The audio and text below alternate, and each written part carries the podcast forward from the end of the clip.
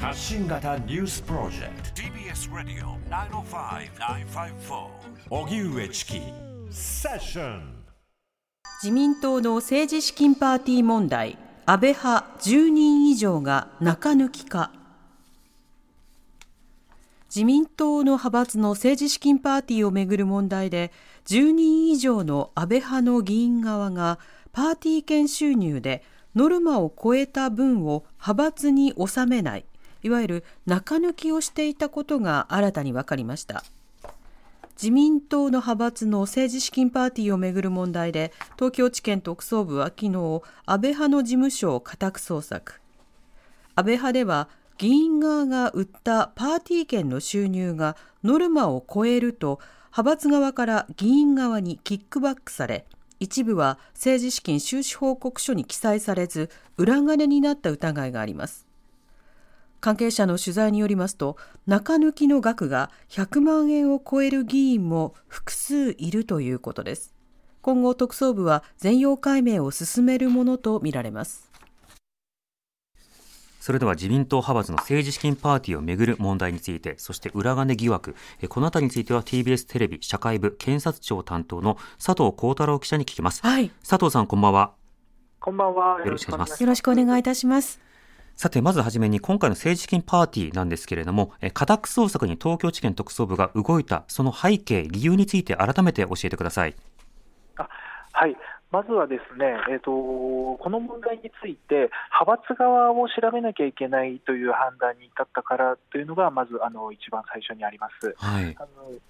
今回、ですねあの、まあ、派閥から、えー、議員の方にあの記載をしない、不記載でのあの指示があったというふうなあの供述をしているあの議員の秘書ですね、はい、がすでにそういう供述をしていて、やはりあの、えーとまず安倍派のことですけれども、まず派閥側にそういった、えっと、指示があった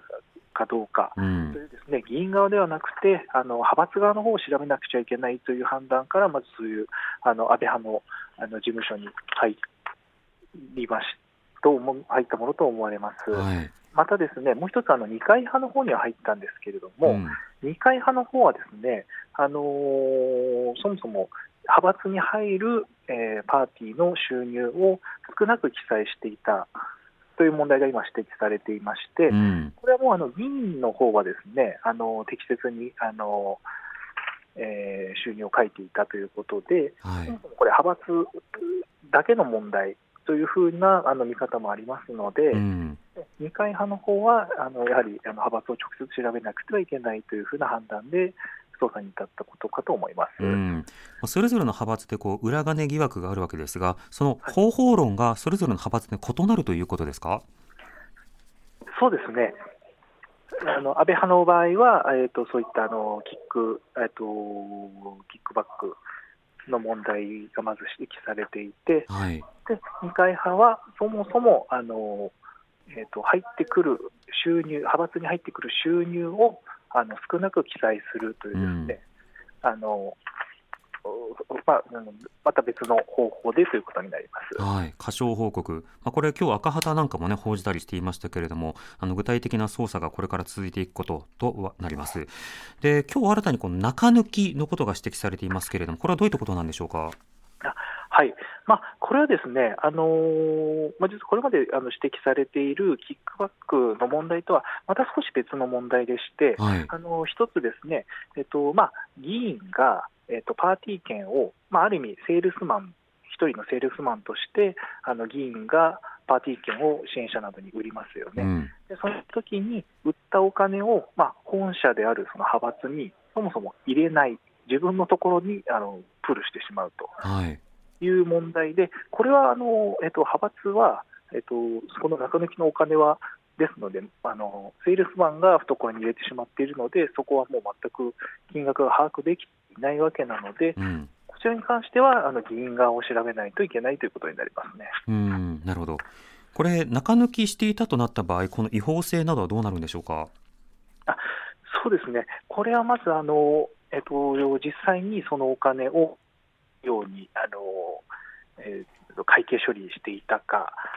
あるいはあのそれをどのように使っていたかで、やはりあの、えーとまあ、どういったあのえっと、不正に当たるかということが変わってくると思います。うんまあ、不記載なのか、それとも使途というものが適正なのか、まあ、ここがこれから調査されていくということですが、特捜部、これからの全容解明に向けての動きというのはどうなるんでしょうか？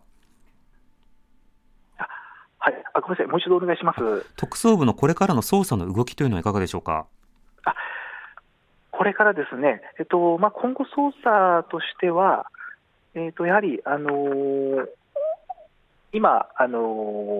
ー強制捜査で入ったところで、ですね、はいあの具体的に、あのー証拠をですねあのしっかり精査していく段階になるかと思います。うんあのつまりあの押収したものの中で、特に大事なのが客観的な証拠でして、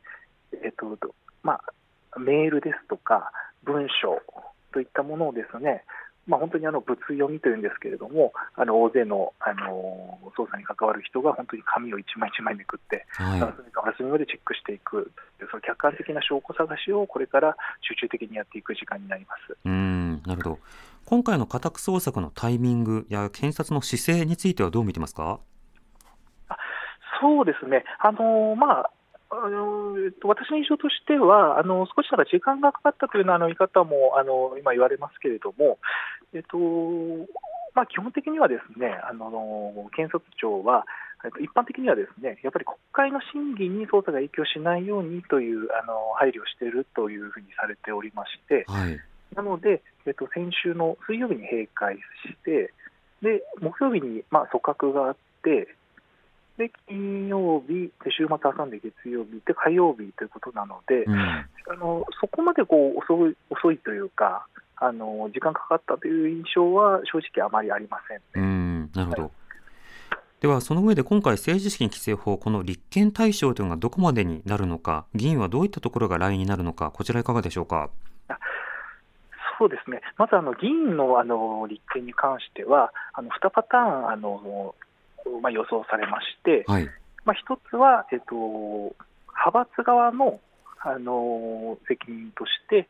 そういったあの議えっと、それぞれの議員にあの不記載の指示をしていたうんうん。可能性があると、そのあの派閥側の指示の責任を、まあ、あるいは幹部の人ですね、はい。が取る可能性が、まあ、あのあるかもあ可能性があると。うんいうところと、あともう一つはそれぞれの議員ですね。はいそれぞれの議員がキックバックを受け取っていて、それをあの記載しておらず、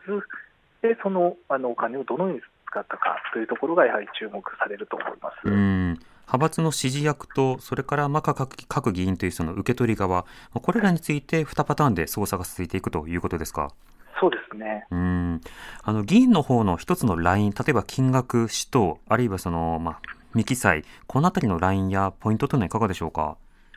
そうですね、あのーまさにそこの立憲のラインというところを、まあ、あの立憲するかどうかも含めて、ですね、はい。あの今、非常にこうあの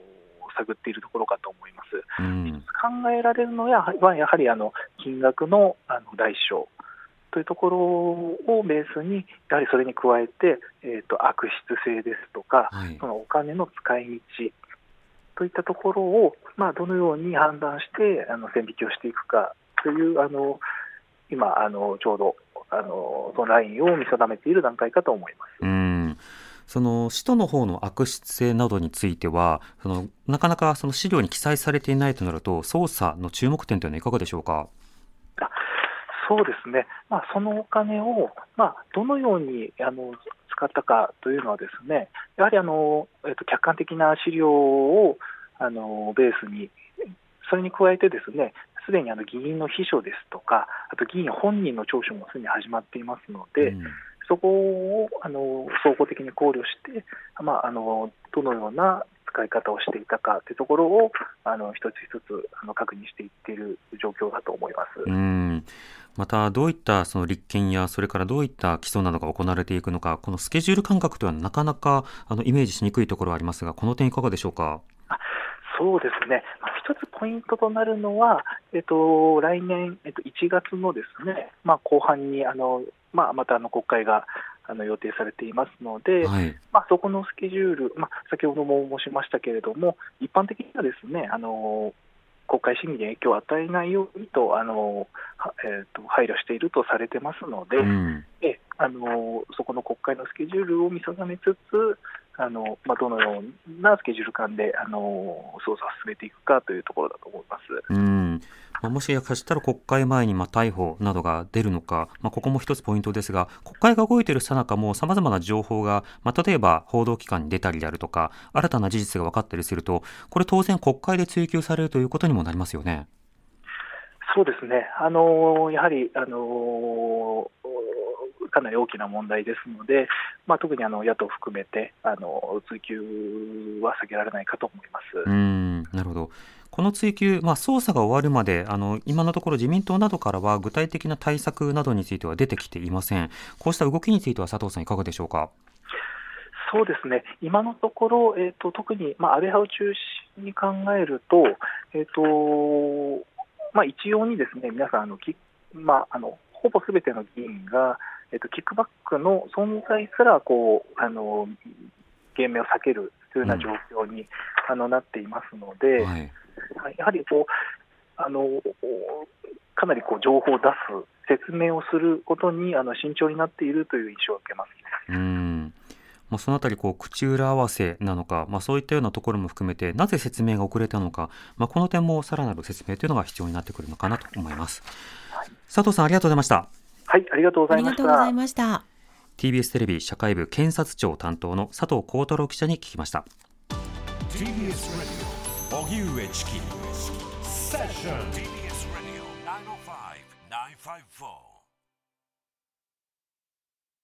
905-954毎週月曜から木曜朝8時30分からお送りしている「パンサー向井のフラット」毎日を彩るパートナーの皆さんはこちら。月曜パートナーの滝沢カレンです。火曜パートナーのココリコ田中直樹です。水曜パートナーの三田寛子です。そして木曜日は？横澤夏子ですヤーレンズのデイ淳之介です。奈良原雅樹です。横澤夏子ちゃんとヤーレンズが各週で登場。今日も一日頑張ろうのきっかけはパンサー向井のフラットで